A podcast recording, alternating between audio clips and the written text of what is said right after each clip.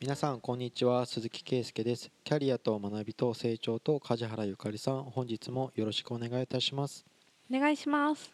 今週は壁シリーズ、壁103万の壁と130万の壁と1000万の壁がある、というなんかいろんな壁がありますねっていう中の、身近なところで言うとフリーランスのインボイスですね。インボイス制度で導入された時のフリーランスとかだと1000万円っていう壁がちょっとあって、1000万円未満だと消費税を申告納付しなくてよかったっていうのがいよいよ10月から。そうですね僕としては別にみたいな感じがちょっとしてたんですけど、なんかいろいろ訴えてた人たちもいたじゃないですか、クリエイター系の団体とか、声優業界。そう結局聞いてもらえなかったってことなの、あれは。そうじゃない？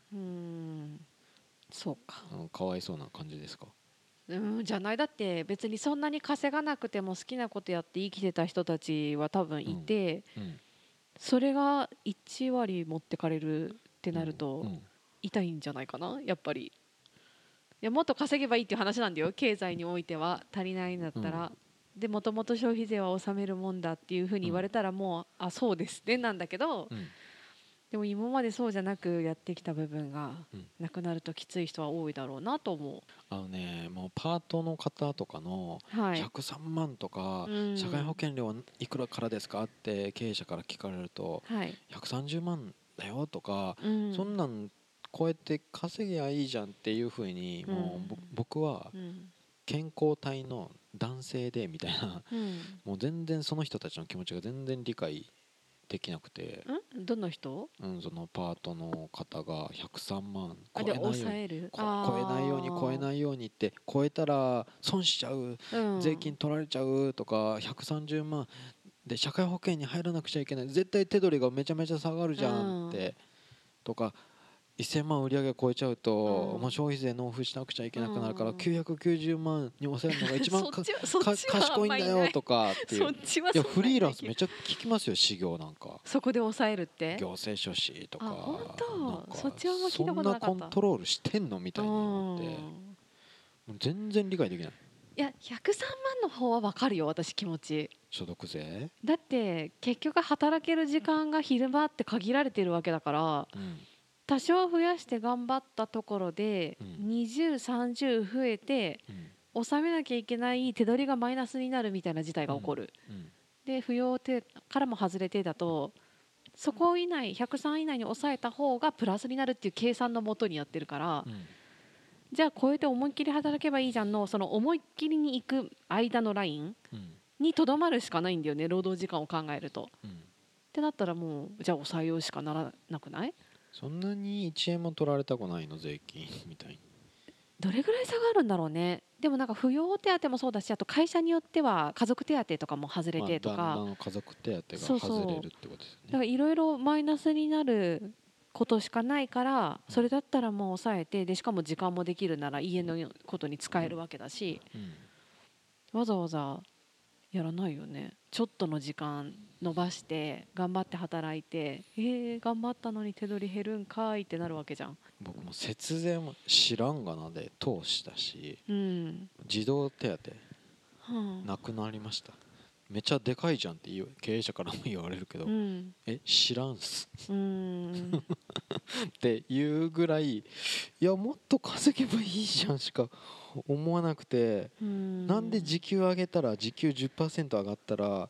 パートさんの労働力が 10% 下がるのかよくわからないとか思って。そこは103万に超えちゃうから、時給が 10% 上がったらシフトが 10% 入れなくなるって、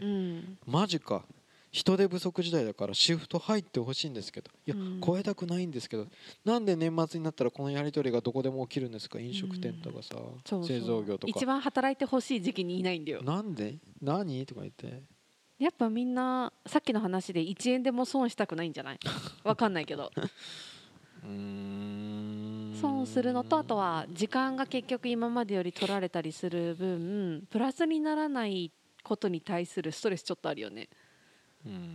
うん、それならもう家で好きなことやるわってなりそうな気はする。そんなもう男が長時間労働で稼いで、ちょっと奥さんがパートでちょっと100万円ぐらいお小遣い足します、家計を足しますって、もうそんな時代じゃないと思うんですけど、そんな時代じゃない。さっさと撤廃すればいいじゃんって、うん、一応その方向で話が進んでるんだよね。そうそう進んでるけど、もうこれは本当に昔からの話だから、もう70年代とか80年代からずっと喋ってて、岸できるのみたいな、これできたら本当すごいよ、もうあとすごいよみたいに なると思うけど、あ、そんな前から言われてるんだ。もう全然言われてる。へ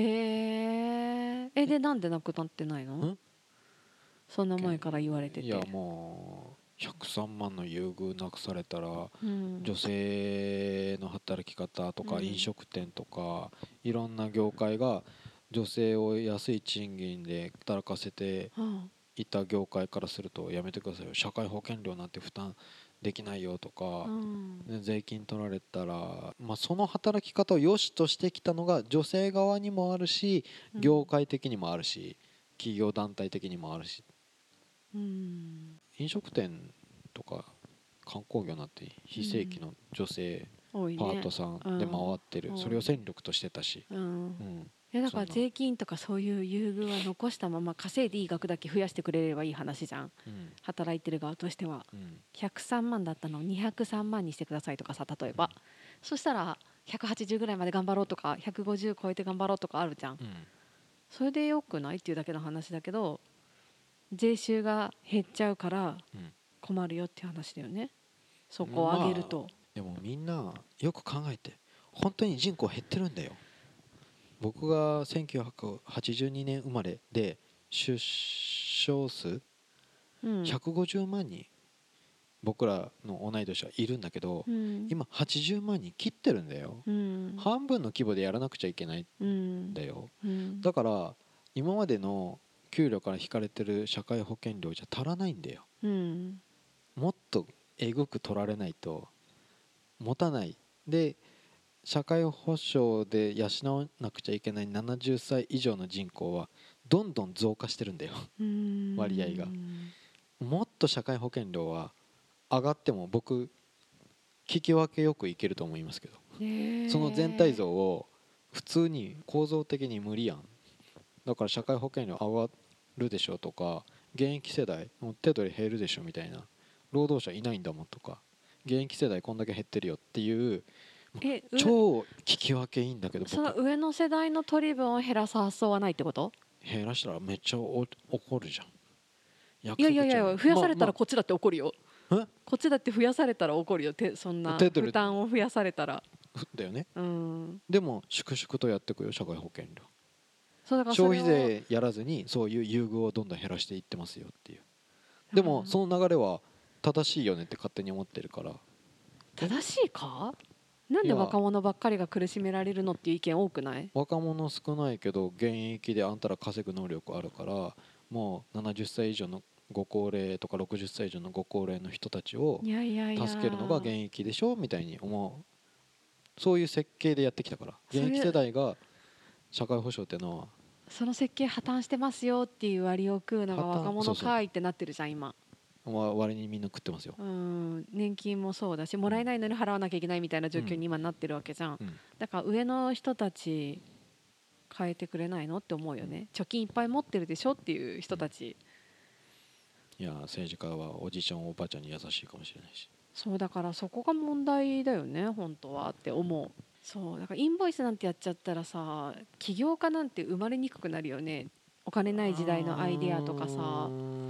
ちょっとやってみようみたいな。1000万円以内に収めた方がいいですかって、これから開業する事業に言われたら、そんなん誰も気にしずにやりゃいいじゃんって。開業の時に気にしてる人っていない気がするけど、でも最初はありがたいですっていう、消費税納めなくちゃいけない、いや最初から納めるのを習慣化してたら、そんな優遇は昔の話だよっていう、もう時代変わったよみたいな。いやでもそれを、鈴木さんはそんな最初優遇されてたんですか？もうされてた、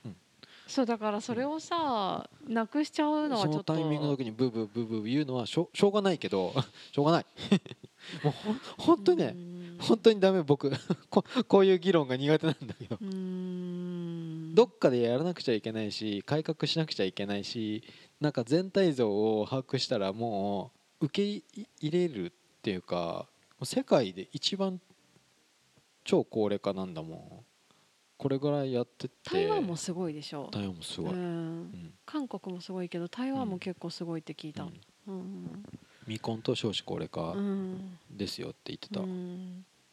僕が政治家になってもやると思う。ああそうやるよ。へえー、まあ財源ないもんね、うん、財源ないしもう優しい心なんて全くないよ、うんうん、だからそういうなんか会見で記者会見して泣き入れようがダメですみたいな、それは産業構造的に業界に行ってくれっていう、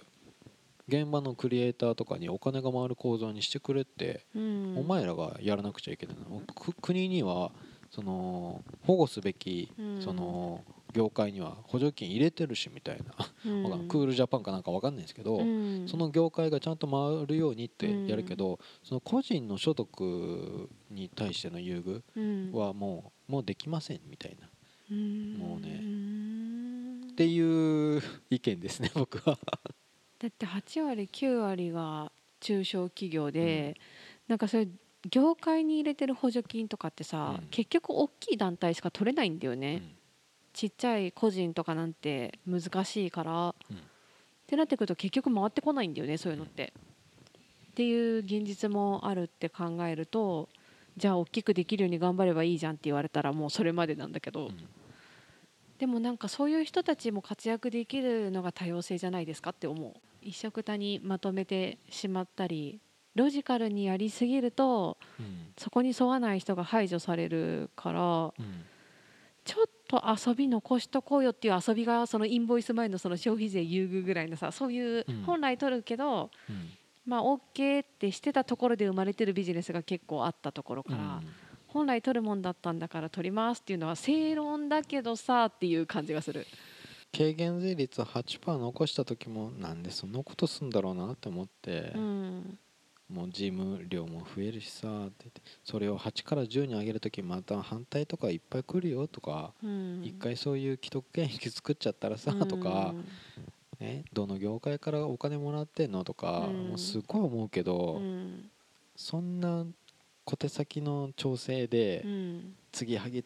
とか年金もこうするとか、うん、税金もこうするって、この国の1億2000万人を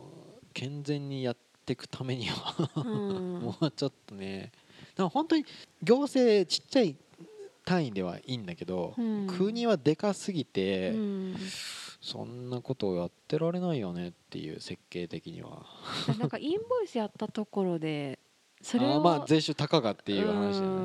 ね。それよりもアフリカにそんなに送ってるんですかお金とか。そう正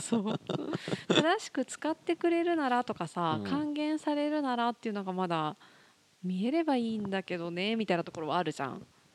うん、結局どこに行ってるかもよく分かんないけどみたいなところあるね、うん、そこね。でも始まっちゃいますよっていうことで、うん、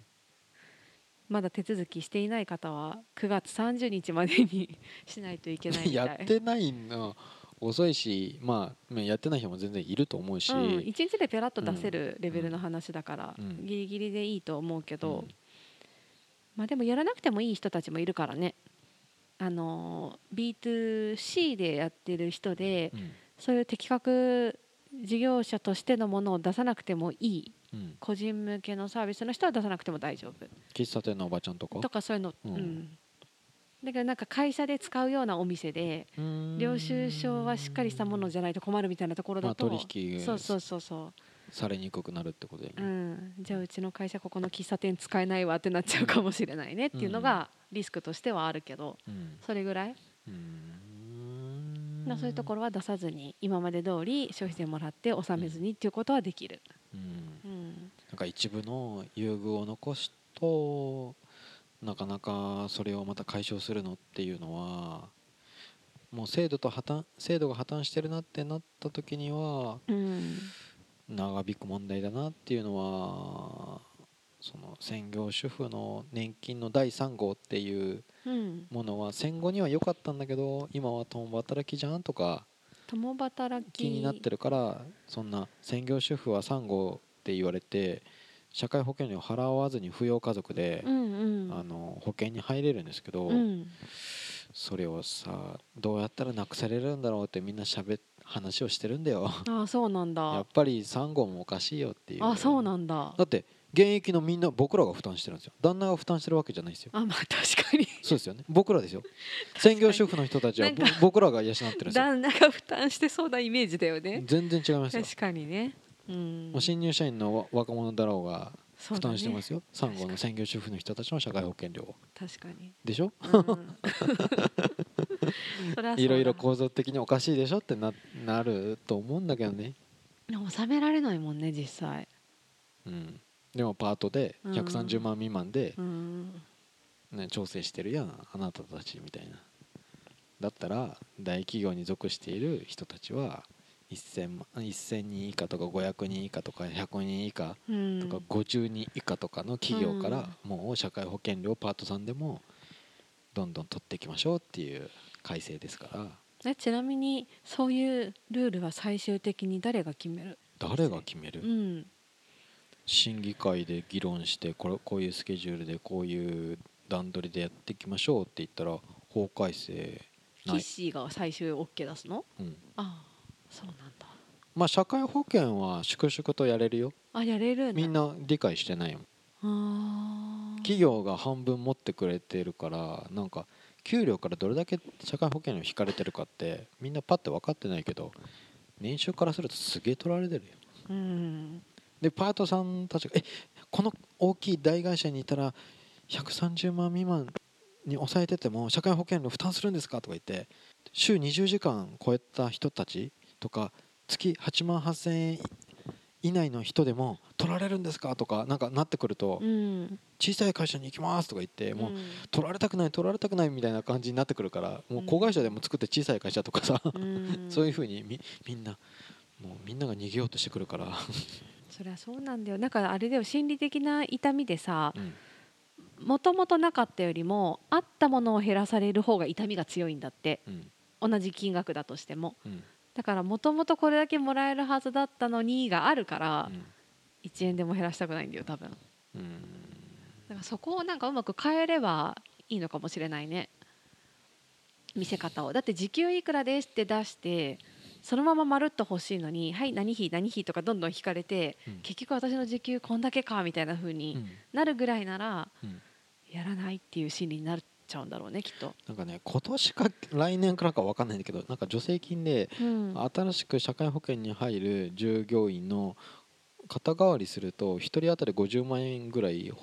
助成金が下りる。肩代わり？そうそうそう。なんで従業員から負担控除する社会保険料を国が出さなくちゃいけないの国とか企業か出して、会社負担と労働者負担の労働者負担も半々じゃなくてまるっとってこと？そんな50万ちょっとで負担するわけねえだろってちょっとだけ思ったんですよ。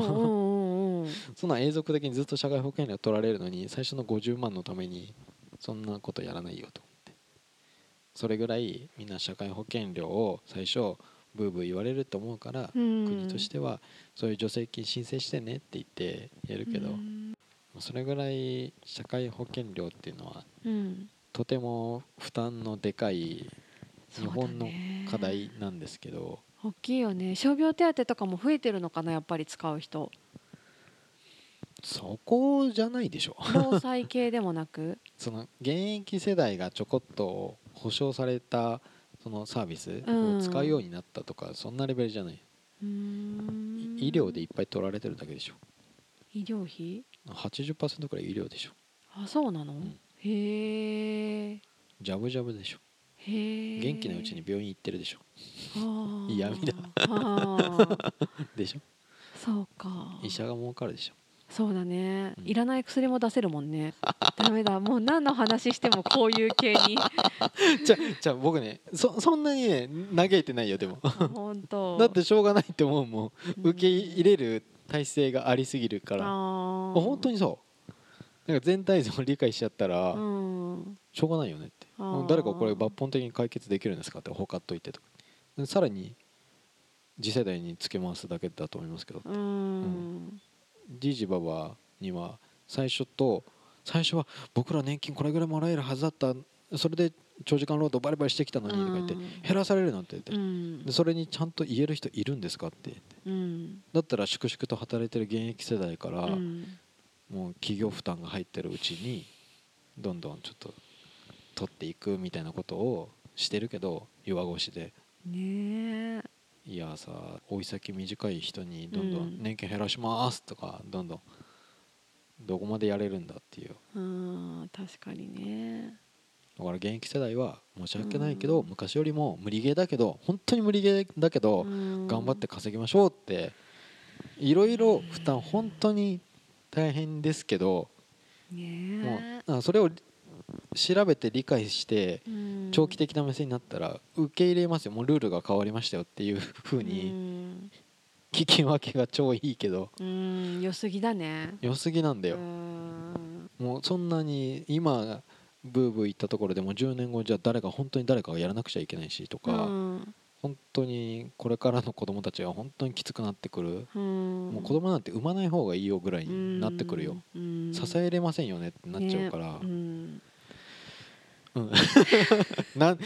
何の伝道師か分かんないけど